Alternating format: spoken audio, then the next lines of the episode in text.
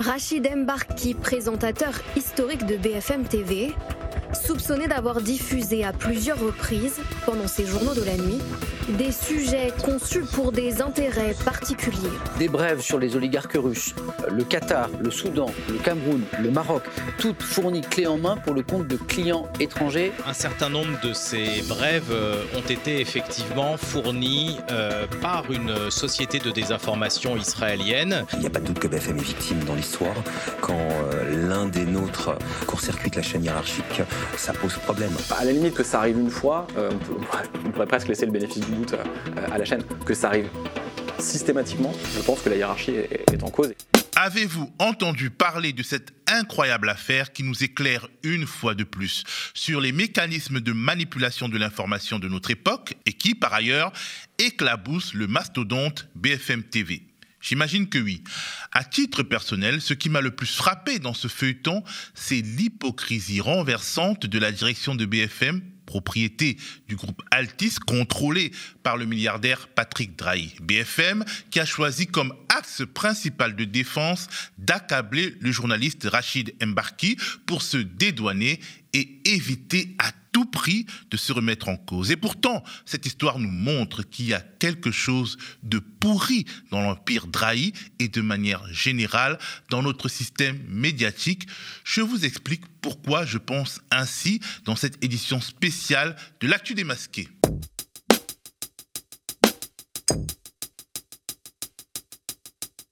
C'est une affaire qui commence bizarrement avec un article du site spécialisé Politico qui en dit trop ou pas assez. Un article daté du 2 février dernier qui évoque une mise à l'écart du journaliste Rachid Mbarki parce qu'il aurait été à l'origine de la diffusion sur BFM d'infos et d'images non validées et non sourcées dans les éditions de nuit dont il est le présentateur.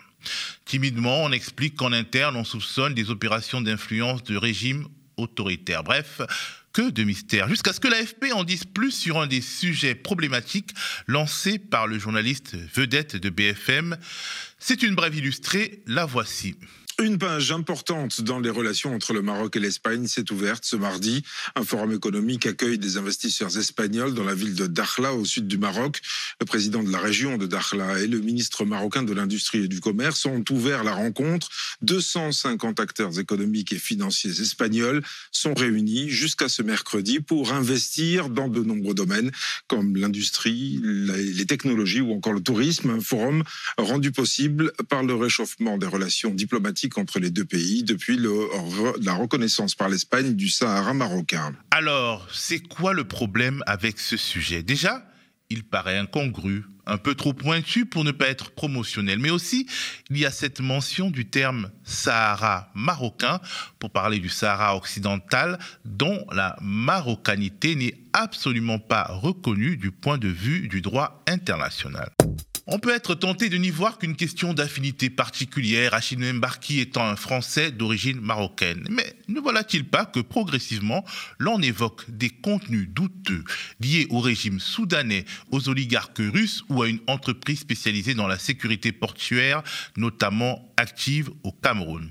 On parle aussi d'une opération pilotée par le Bahreïn contre le Qatar. Bref, on n'est pas en face d'un dérapage momentané, mais d'un véritable système bien huilé.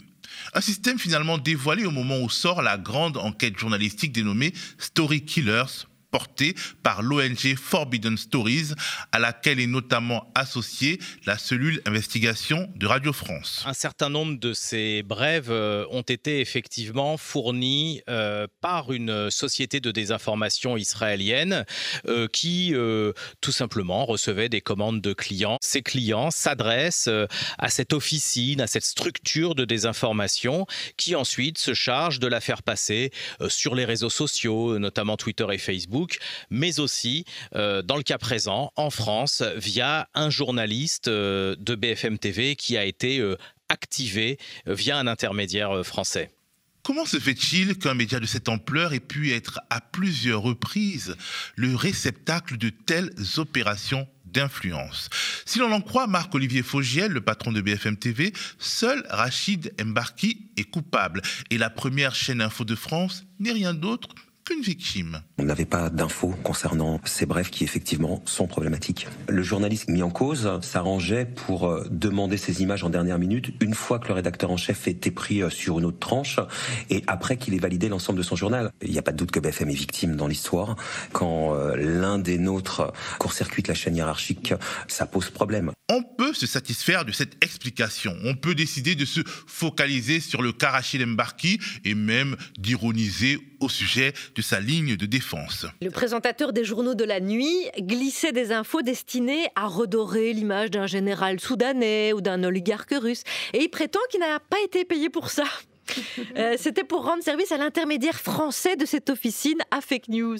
C'était pour rendre service. C'est le Jawad du journalisme, le mec.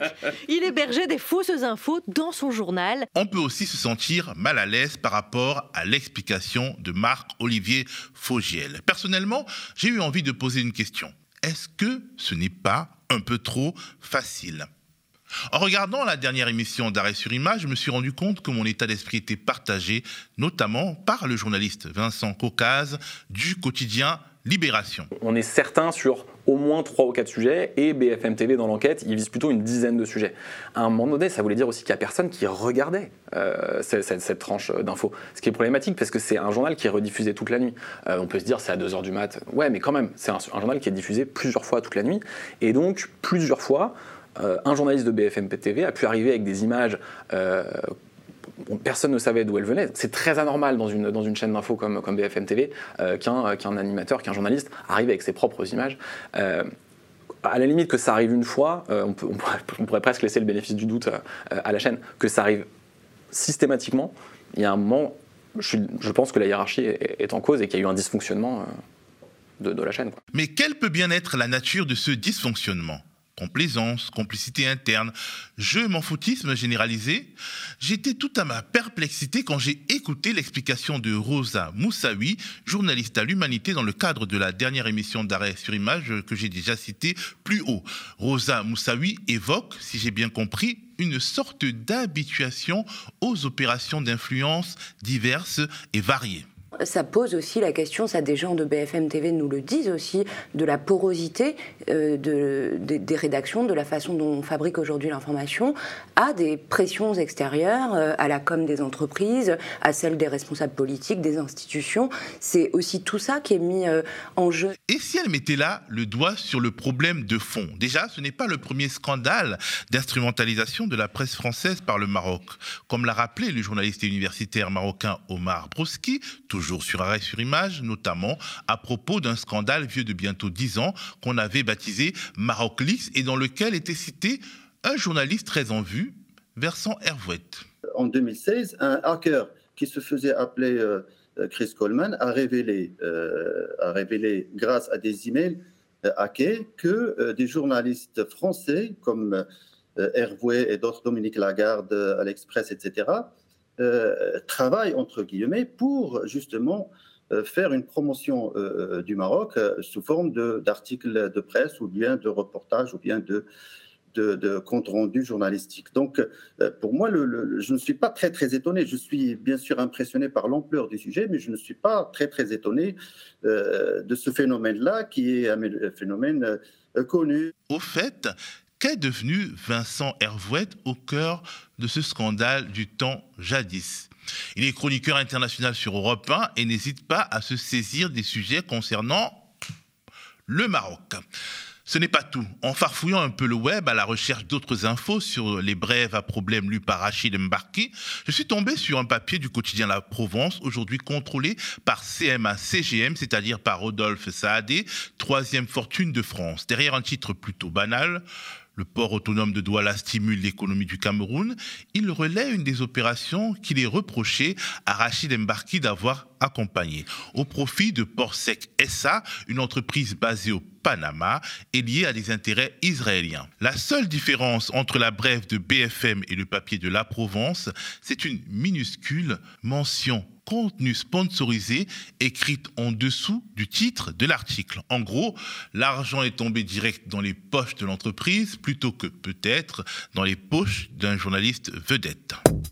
De fait, ce qu'on appelle le brand content, c'est-à-dire la publicité qui cherche au maximum à tromper le lecteur, l'auditeur ou le spectateur en se faisant passer pour du rédactionnel, ne cesse de coloniser nos écrans et nos colonnes.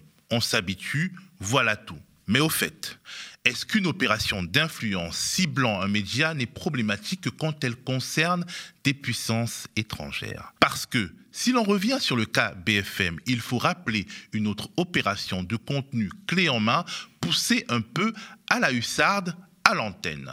Souvenons-nous, en novembre 2016, l'homme de l'ombre sulfureuse Takedine fait de très graves révélations au sujet de Nicolas Sarkozy à propos des supposés financements libyens de sa campagne de 2007.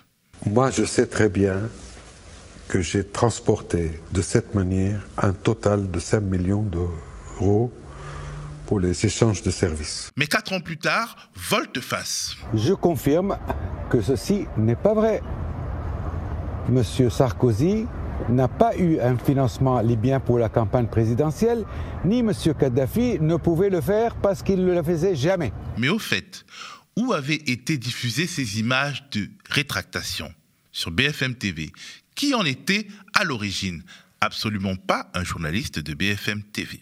Depuis, Fabrice Mediapart a révélé que cette rétractation de Ziad Takedine s'est faite après d'étranges tractations, y compris financières, et un personnage central est soupçonné d'avoir participé à tout ça. Elle s'appelle Michel Marchand, surnommée Mimi Marchand, aussi puissante que discrète.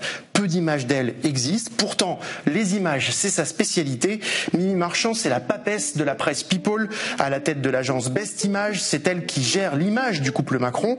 Les unes de Paris Match, c'est elle, proche du couple. Elle a ses entrées à l'Élysée, mais aussi aussi dans la maison du Touquet du couple au QG le soir des résultats et à la soirée de la Rotonde mais elle est aussi très proche du couple Bruni-Sarkozy et d'ailleurs, quand Ziad Takedine se rétracte, c'est devant la caméra, puis l'objectif d'un des principaux photographes de Mimi Marchand, Sébastien Valiella. On est là face à un contenu d'influence typique commandité de l'extérieur d'un média et infiltré sans la participation de la rédaction de ce média au cœur du processus de diffusion. Et devinez qui est le point de contact de la fameuse Mimi Marchand au sein de la chaîne d'infos qui fait la pluie et le beau temps en France? Eh ben, le boss. Le boss himself. La première enquête publiée sur cette personnalité de l'ombre, hein, qui est mhm. une papesse de la presse People mhm. et qui a été le fer de lance de l'image du couple Macron, c'était dans Vanity Fair et je m'en souviens très bien. C'était illustré par une photo de la dite Mimi Marchand et de vous. vous êtes une vieille connaissance. Moi, je la connais depuis très très longtemps puisque j'ai un passé que vous avez rappelé ici. Et je vais pas me cacher de mes amitiés, j'aime beaucoup Mimi Marchand. La seule interview radio de Brigitte Macron sur RTL, c'est passé par elle. Ah c'est grâce à elle que vous l'avez ah, eu. Non, non, pas du tout. Un boss qui passe lui aussi pour un agent d'influence. Un agent d'influence au service de qui? Dans vos dernières interviews, vous n'essayez pas de cacher vos relations que vous dites fluides mhm. avec le couple Macron. C'est un drôle de mot. Bah non, fluide, ça dit bien ce que ça veut dire. C'est que, c'est que, euh, voilà, euh, on échange professionnellement. Euh, j'ai été plus proche d'autres présidents dans le passé que, que, que de lui, mais quand il y a un sujet, je peux l'aborder directement ou indirectement, sans passer par 50 intermédiaires. Au risque de relancer la machine, celle de la campagne électorale, dont on a été tous évidemment mhm. spectateurs, c'est-à-dire d'une chaîne qui roule Et si ça aussi, c'était un problème, je veux dire un problème démocratique au Royaume de France, pardon, au sein de la République française. Restez connectés aux médias.